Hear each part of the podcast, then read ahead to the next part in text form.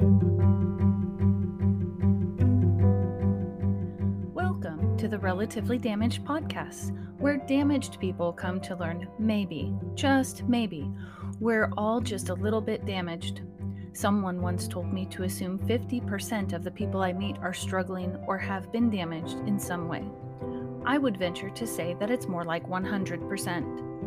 Everyone is currently struggling or has struggled with something that made them feel like they aren't good enough. They aren't capable. They are damaged. That's what we're here to talk about.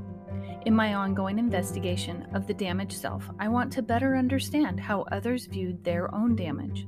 Maybe it's not so much about the damage, but about how one deals with it. There's a deep commitment to becoming who we are meant to be. How do you do that? How do you find balance after a damaging experience? My hero is the damaged person, the one who faced impossible challenges to come out on the other side whole, who stared directly into the eyes of adversity and with unyielding persistence found their purpose.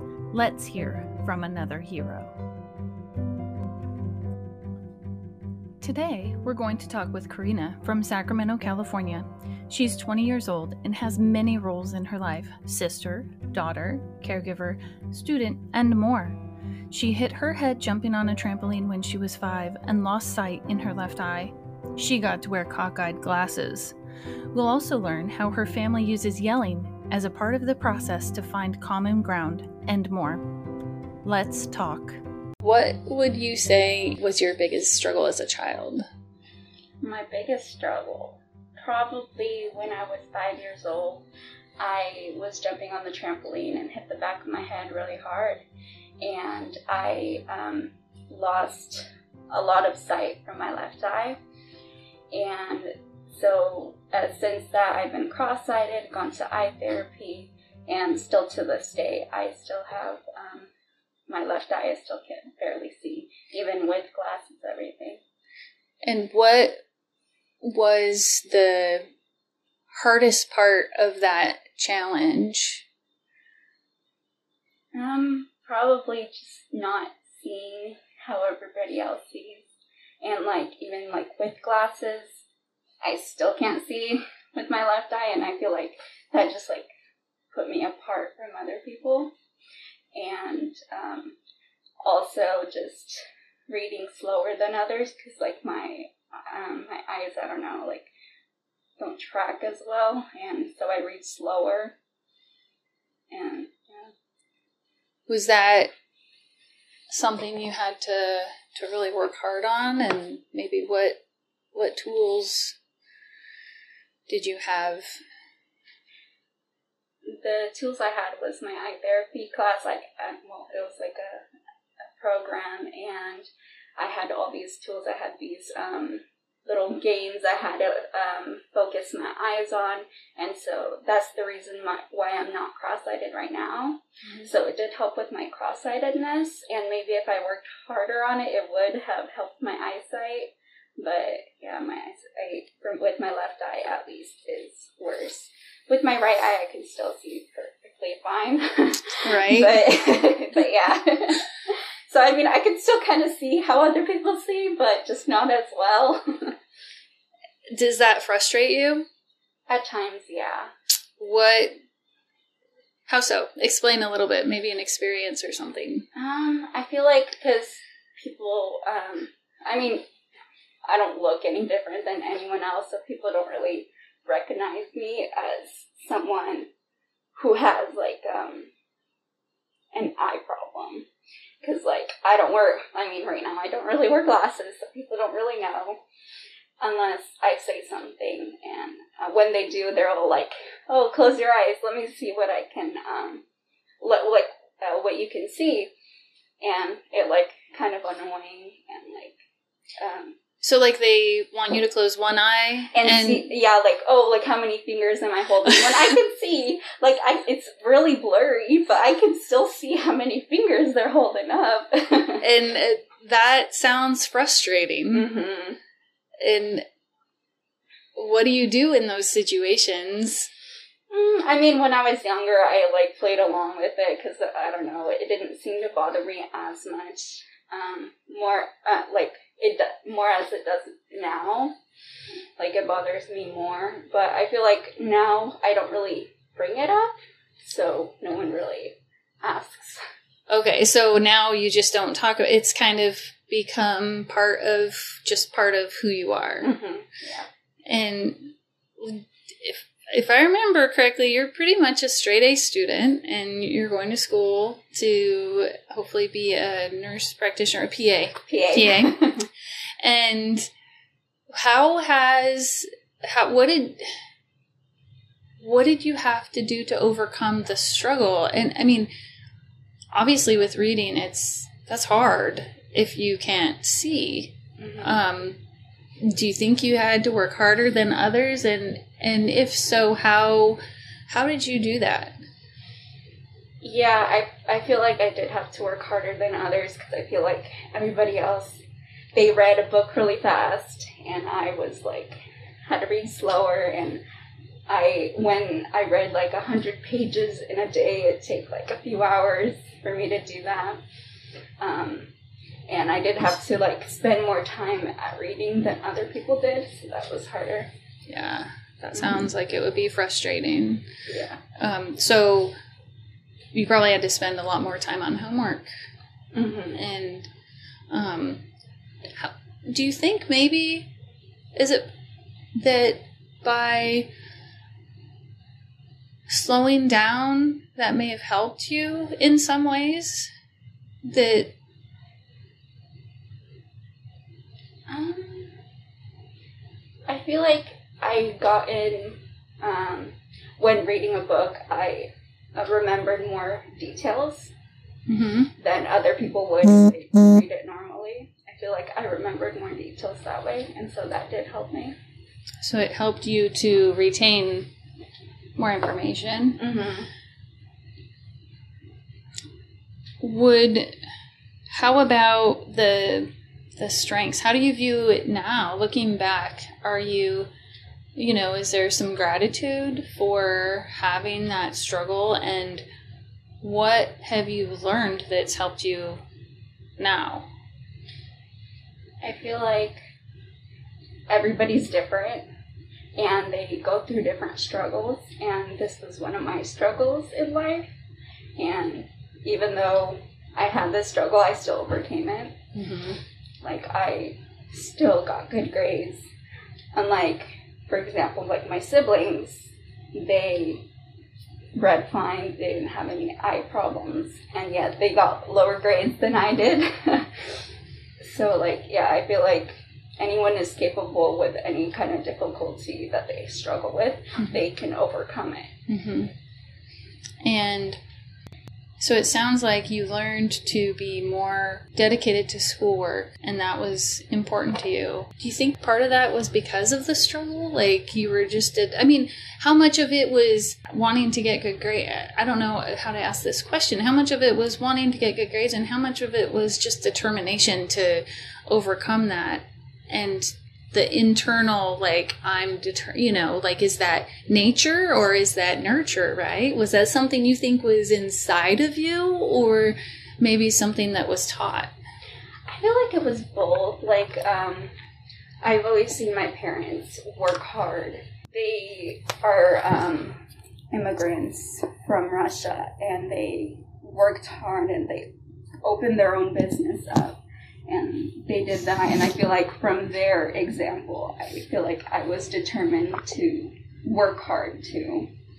so maybe having immigrant parents gave you an edge to learn how to overcome what the seemingly impossible Yeah, I feel like that does have a lot to do with it because I feel like on my own I wouldn't like if I didn't have that example, I feel like I wouldn't work as hard as I I am and as I was because my parents worked really hard to get us here, and I feel like that has like I have the op- more opportunities here too. So hmm. so you've got immigrant parents and how many siblings seven total, And are they they're mostly older or younger? mostly older. I'm the third youngest. The third youngest. Okay. So do you think that being the third youngest, like what do you think being the third youngest helped you t- to learn?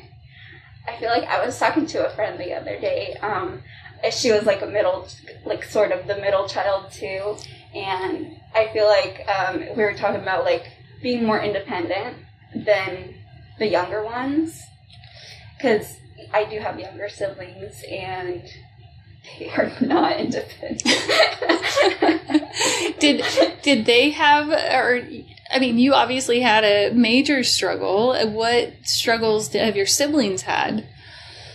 Um, I mean, they kind of got things handed to them. Okay. Unlike I did, like, because in middle school and high school, I babysat my siblings as well as work at the store, uh, at my parents' store, and I always did that and I worked hard and helped them as much as I could, like on the weekends when I didn't have school. Right. yeah.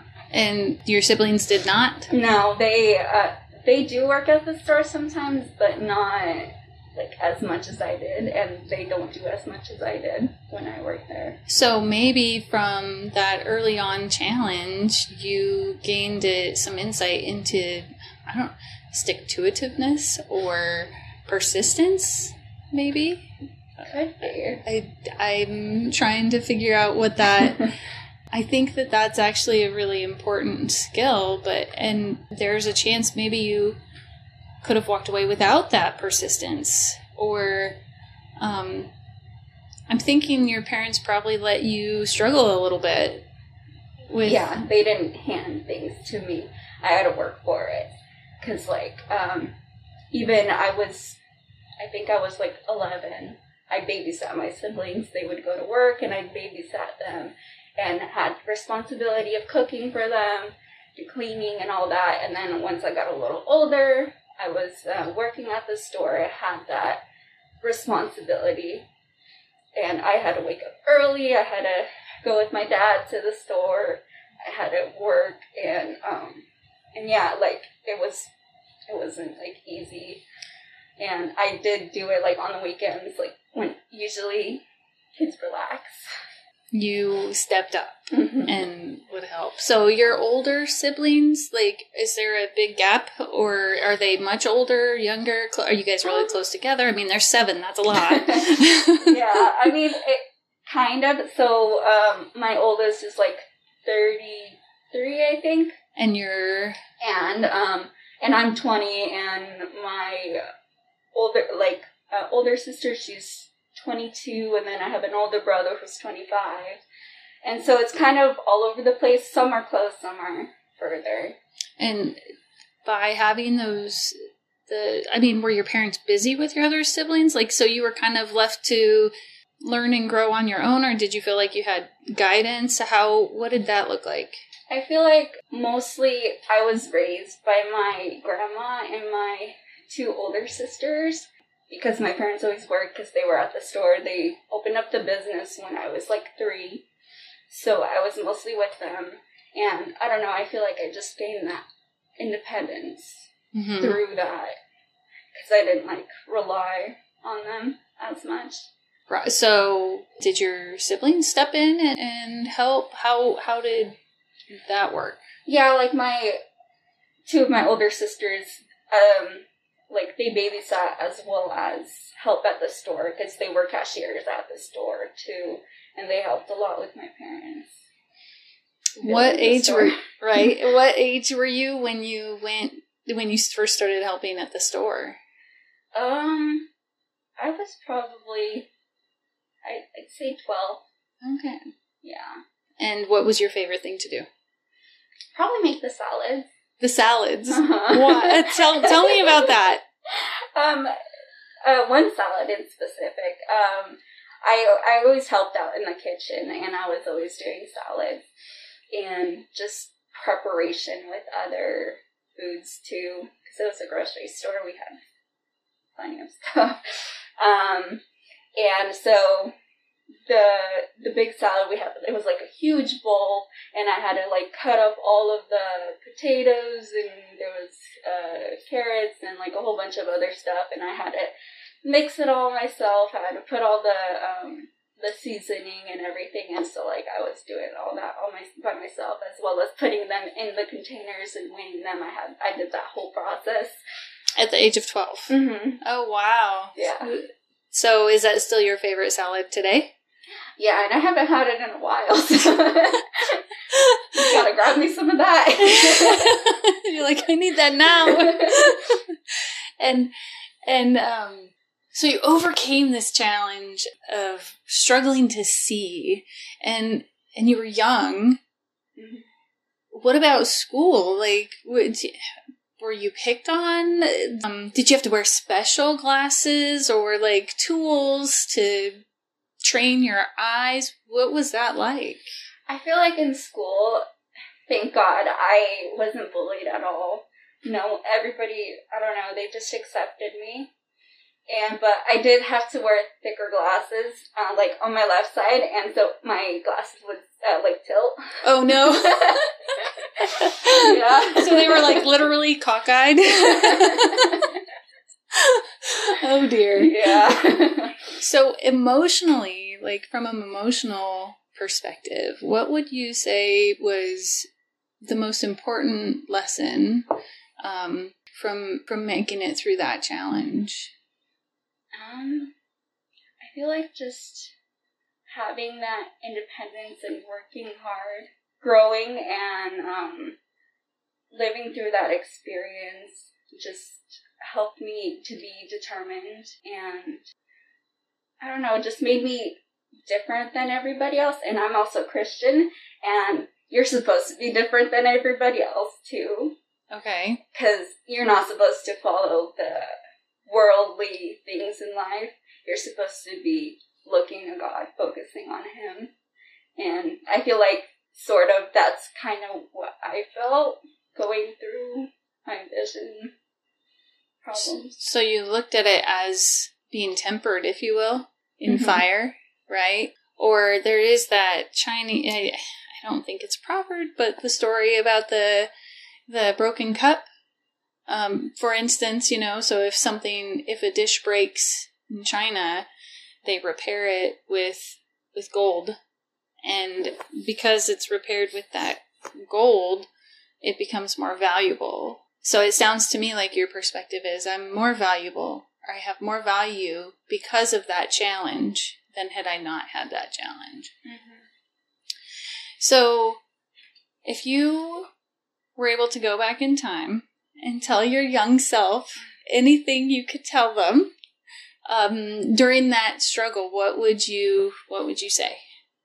Um, probably just don't care whatever anybody else thinks. Just focus on your goal and keep striving. And Nice. So you're a caregiver. yes, And what made you decide to get into that field?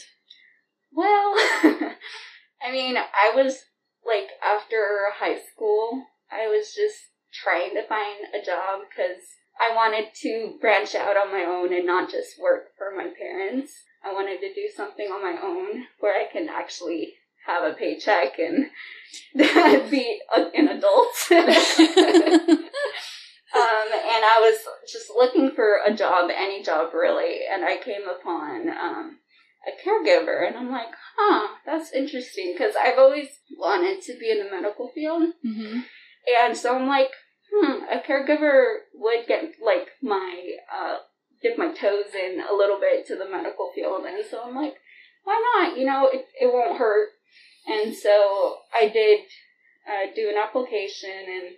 I got an interview, and here I am two years later. Tell us a little bit about the types of people you've gotten to care for. oh, there's been many, many different types. Um, I've had definitely some tough clients that, but they were always so sweet to me. I feel like I don't know why. um, like I had a, one in a wheelchair who was independent in his own way, but he was able to drive his own van because there was like this special, it was like this special band, which was pretty cool. And he had, um, he needed help with the showers. He needed a lot of assistance with like cooking and whatever else he needed help with, like soaking his feet, for instance, because um, he wasn't able to walk and he had many struggles, and I helped him out with that. And I've had other clients with dementia, with Alzheimer's, which was hard. Definitely took a lot of patience. yeah, I feel like this job really grown my patience with others. What about so the gentleman in the wheelchair? It sounds like it was important for him to, I think the word I'll use is have his dignity. So to at least try and do. And how do you, as a caregiver and someone who genuinely wants to help others, how do you balance giving uh, someone their dignity and also letting them struggle? I feel like I let my clients do as much as they possibly can. And if they do need assistance, obviously I will help them out. But I feel like the more that they can do on their own, the better. So how, what does that look like though, as far as like what's happening inside of you that you're able to give them that room to give them the room to struggle? I feel like it it definitely was something to get used to because I've never been in the like you know caring for other people. I only worked in a grocery store. um, I feel like because I know I've struggled with certain things, and I feel like people need that struggle in order to overcome whatever they're doing, like um, to overcome what like what's the word I'm looking for? Just to be independent. So I feel like just seeing, like for instance, they're eating soup or something, to have them at least try and grab the spoon, try to put it in their mouth, and if they can't, I will help them. But like if they spill, that's okay. Because it's not about them spilling it, it's about them trying to eat on their own and having just gaining that independence because I feel like a lot of caregivers just try to do it for them. And I've seen that and I'm like, they should be doing it on their own. They at least try doing it on their own. Maybe they can't and you can help them with that. But I I've worked in a facility and I've seen people um, just doing it for them when they are capable of doing it themselves. And I've like, I don't know, I just seen that and I'm like, that's not right. Like, it shouldn't be like that. They should be doing as much as they possibly can. Because when they do as much as they possibly can, they feel more of a person. They, okay, so and, it's like they get the the human experience. They get to be human mm-hmm. instead of basically like a, a doll or a thing. Is that mm-hmm. so? How do you explain that to other caregivers? How do they? How do you even get to that point where you know a lot of people I think get into caregiving to to help, and sometimes maybe they overhelp, like you were saying, mm-hmm. and I guess the question I'm getting at is what do you recognize in the patient, the patient or client? I'm not sure what you call them in your mind. What do you notice in yourself or in them? What do you notice in the client? What are the differences that you notice when a client is um, getting too much help and when they're fighting?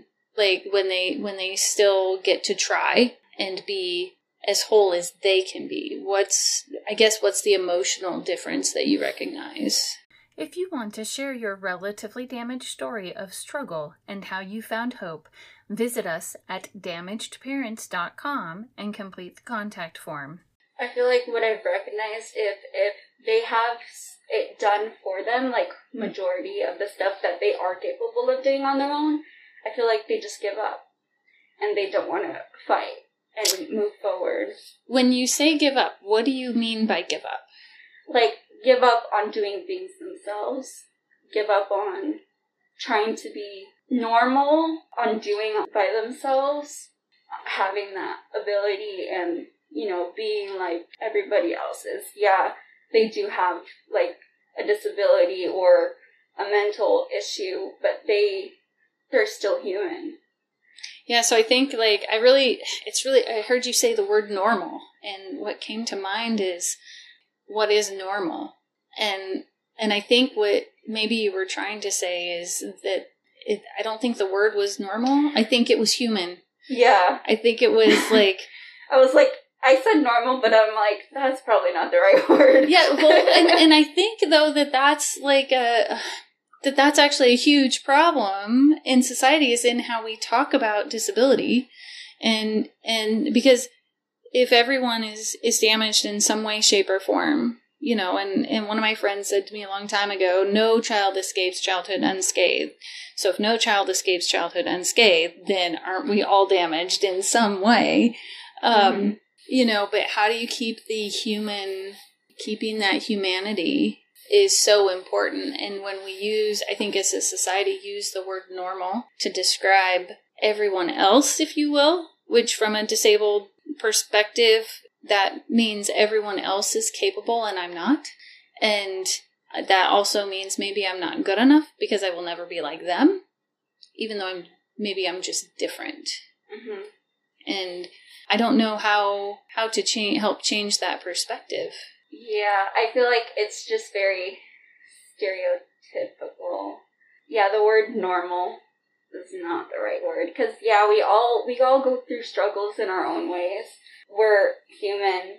We go through different things. We may not look the same as someone else. We may not sound the same. We may not do the same things as other people, but we're all human. Mm-hmm. That's the main thing. And how would you suggest that other people, or all of us, if you will, start to recognize that we're similar and different at the same time? Can you repeat that? so, we're all human, yeah. which means we're all similar. Mm-hmm. And yet, we're also very different. So, if you were to have a voice in the world and you wanted to to try and explain that to someone else how would you what would you say? I feel like well from a christian point of view i feel like we're all created by the same god. And we yes we are all different but we are all the same. We all have hmm, what's the i don't know how to word this like uh okay i have a thought. Okay. Maybe one of the big problems they had with cgi was uh, making the ocean. And i think it, it was talked about in moana. And the beauty of the ocean was not in perfect waves but in the immense difference of each small inflection on the surface. Mm-hmm. and without all of those different, without all those quote unquote imperfect, what some people might call imperfections, but with all, all those different heights of waves and the different ways the wind blew, it would no longer be the ocean, it would be symmetrical. And what what I think they were finding was that when it looked symmetrical, it wasn't believable. So I think in some ways differences are embedded in our world. And I'm not sure where we got the idea that as humans, we need to be the same. And if we're not the same and we don't fit, then we're wrong. I think it might be easier, like you said, your your inability to see out of your one eye is not a visible disability per se. So walking around in the world, going shopping, people don't, it's not noticeable and yet you still had this tremendous struggle to learn how to read, to learn how to process, to uh, it sounds like even till this day, doing homework is probably a, a laborious task for you. Yeah. What could be done, I guess, is the better question, to help society as a whole see the importance of differences and not the sick, bad, and wrong side of differences. Mm-hmm. Yeah, I feel like a lot of people um, despise people who are different than them. And like want everybody to be just like them. But this is not a perfect world. Nobody's perfect in this world. We all have our struggles. We're all different. Because yeah, like we all bleed the same though. If you think about it, we all bleed the same and we should be united and overcome those differences in our lives. Yeah, we may not look the same, we may not act the same, but we're all just humans, just trying to get through life and going through our own struggles. So, how do you, you know, we see online arguments and debates and people taking sides and and not just taking sides but but angrily taking sides and not having a discussion but wanting another person to be right. So we've got this group of people right that's having these discussions. And then and i also hear what you're saying about being united. And so when i hear united i also think similar. Maybe the best question is how could we get people to be united in their differences and maybe celebrate them? How how does that how do you get from from here to there? Because so many people in today's world are i'm not going to talk politics with you because if i talk politics with you we're just going to get in a fight and i'm going to hate you mm-hmm. yeah i feel like people tend to stay on their side of the argument and not look what the other side has to offer what their perspective is in their argument. Mm-hmm. I feel like that a lot of people are just like one sided in their argument and not understand why why in the world someone else has the other the opposite statement. Like they don't see the other side's perspective. And i feel like if we saw each other's perspective and uh, saw each other's argument we would grow more and be more united like that. Because and respect other people's opinions respect what they have to their side of the argument as well. You may still not agree with them but at least respect it. And i feel like that's a way we could stay united. So i think what i'm hearing you say is listen not to change your mind but to be open to possibility. Yes. And if someone is certain they're right, how do you do that? Uh, that that person, right? Yeah. Let's say you're that person and you are certain you are right about how the world should be viewed, mm-hmm. and someone else is not. How do you approach that conversation? I feel like the best thing is to listen. I feel like a lot of people don't listen to other people. I feel like they just want them to be heard. They want the, their side to be heard, and sometimes you just gotta listen to them. Okay, so I think I hear two problems there. One side just wants to be heard, and the other one is just forced to listen. So if both sides are coming from, well, I want to be heard and I have to listen because they're not going to stop talking mm. until I listen, but I'm not listening for understanding. How do we get to the next step? How do we get to, I'm going to listen because I'm sure there's wisdom in what you have to say and not because I have to? Hmm. What, I mean, what if someone's just coming at me like, hey, you gotta believe this and inside me what's happening is i'm backpedaling because i'm actually starting to feel attacked mm-hmm. so how do i stay engaged and hear them or what do you do when when you're feeling attacked whether i mean because this is the same in any relationship right? Family or in the world you know because people are gonna it's gonna happen. Mm-hmm. how do you stay engaged? I feel like when i am feeling attacked i just want to leave and not be in the presence of that person who's I feel like is attacking me. And hopefully they will think about like why they are acting the way they are. Like if if someone is attacking you you don't want to be there you don't want to feel attacked i feel like the best thing is to just walk away by like giving them a minute not like walking away just walking away but like giving them a minute to rethink what they're saying, rethink like what they're doing. But they're so passionate, they can't. So now what? You're mm-hmm. you have to believe them. They are right. They know they're right. And walking away or giving them a minute, they're still you're right. Hmm. And you also said you've got we've got to listen. Mm-hmm.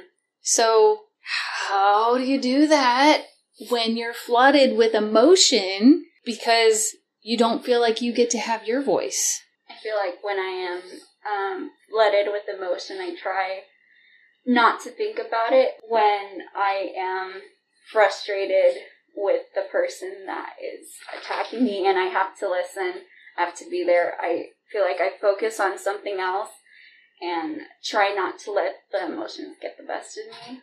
What do you mean by back? sorry? What do you mean by not by focus on something else? like, something around the room. Try not to focus on them because then my emotions will get the best of me and I'd want to yell back, which Mhm. is not the best idea.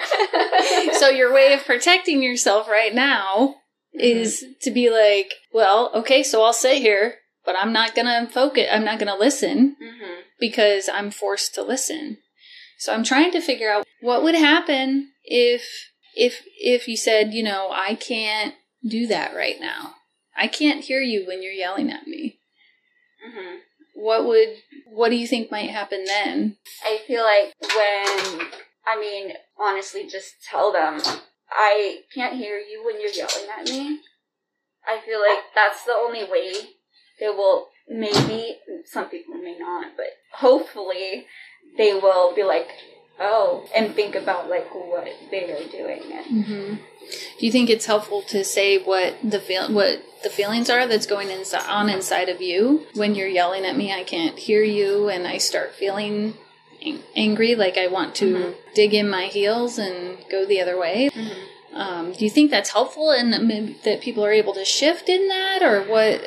I mean, I guess it really just depends on the person. Some people will be like, oh, like I had no idea. And then they would stop. But other people don't care. And it, there's no winning or Right. no, like, getting your voice heard in those kind of situations. So do you at that point do you just kind of give up on being heard? I mean, I probably try as much as I can to be heard, but if it's not working, there's you know, like I feel like what's the point if they're you're not being heard? There, like you're just, there's no point in talking to the person because you're not going to be heard. Right. So what I mean, what happens in like your family if when there's conflict like that? How does how does that get worked out in your family?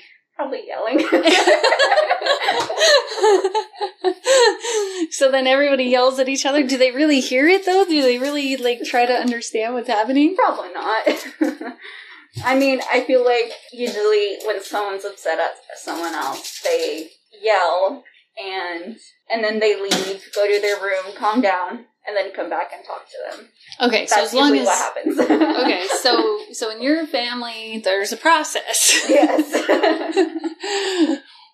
we get angry at each other, yell and scream, go to the room, come back, and can talk about it. yeah. And and do things usually get solved that way? Um, for the most part, I guess. Like, are you able to find common ground or see like? Do you think that in your family you're able to see the the other person's perspective? I mean, I- I feel like for the most part, yes. Because, like, when they talk to you, then you're like, oh, okay, that's why you felt that way. So it, it but it, you've got to get there Mhm. first. yeah. So it it sounds like it takes cooling off a cooling off period. And I mean, how normal is it? I mean, do you feel I guess in your family, it sounds like you know that they are going to come back and and have a conversation with you. Does that what amount of safety does that give you in feeling free to voice your opinions? I mean, definitely at the moment when they're yelling, definitely you won't get your feelings uh, heard. But I feel like once they're talking and you voice your opinions, I feel like for the most part it is heard and that they try and do better. hmm So you know, I mean, it just comes back to knowing that you can come back and have that conversation, even I'm sure there are some things that you just don't agree with, right? Yeah. And how do you agree to disagree? I feel like just respecting their perspective and their decision on what they do and how they do it. Like, um, for example, uh, I wanted, say, a car, and my dad didn't want to get it or something, and he starts yelling at me, and then goes away, comes back, and he's like, "Oh, sorry, I had a rough day at work. That's why I felt that way." And you're like, "Okay, that's understandable. We all have tough times. We all go through different situations, and I feel like that way their perspective is heard, but you may not feel the same way. You're like, oh, like, you know, it's not about me. Like, why are you yelling at me for this when it has nothing to do with me? But you still understand their side of it. Maybe you don't feel the same way, but you still understand and respect their um, perspective. Right. So respecting and understanding doesn't mean what I'm what I'm hearing from you is respecting and understanding does not mean that I have to agree. And agreeing doesn't have to do with whether or not someone cares about me because my my voice is important because difference is important. Mm-hmm. So like I think what what we've really been talking about a lot is how difference makes the world a better place. And the question becomes again, you know, just to kind of dial it back to what we kind of started this portion of the conversation about is how do we unite and be different? How does that work? So if the if you could leave anyone, leave everyone with a thought on your last thought on um, what you want the world to know. I feel like the last thought that I want people to know is that yes, we are all different. We all go through different things. We all struggle, have different experiences, but through that, we can stay united and respect other people's perspectives and what they have to say and listen to them. And you may not have to agree with it, but at least listen to them and respect them. I feel like that's how we can stay united. And find value in those differences. Yes. Well, thank you for sharing your story with me today. I really appreciate it. And uh, we'll chat soon.